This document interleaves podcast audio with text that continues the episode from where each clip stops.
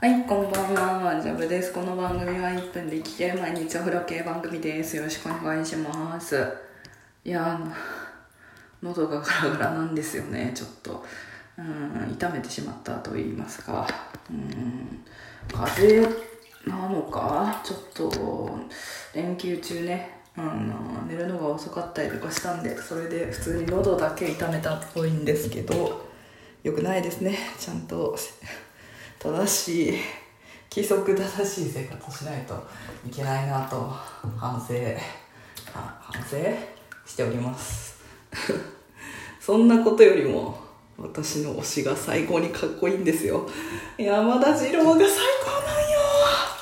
いやもうたまらん。本当に最高。もうね男だった。もうキュンとキュンとっていうかなんかうん親みたいな気持ちになりますね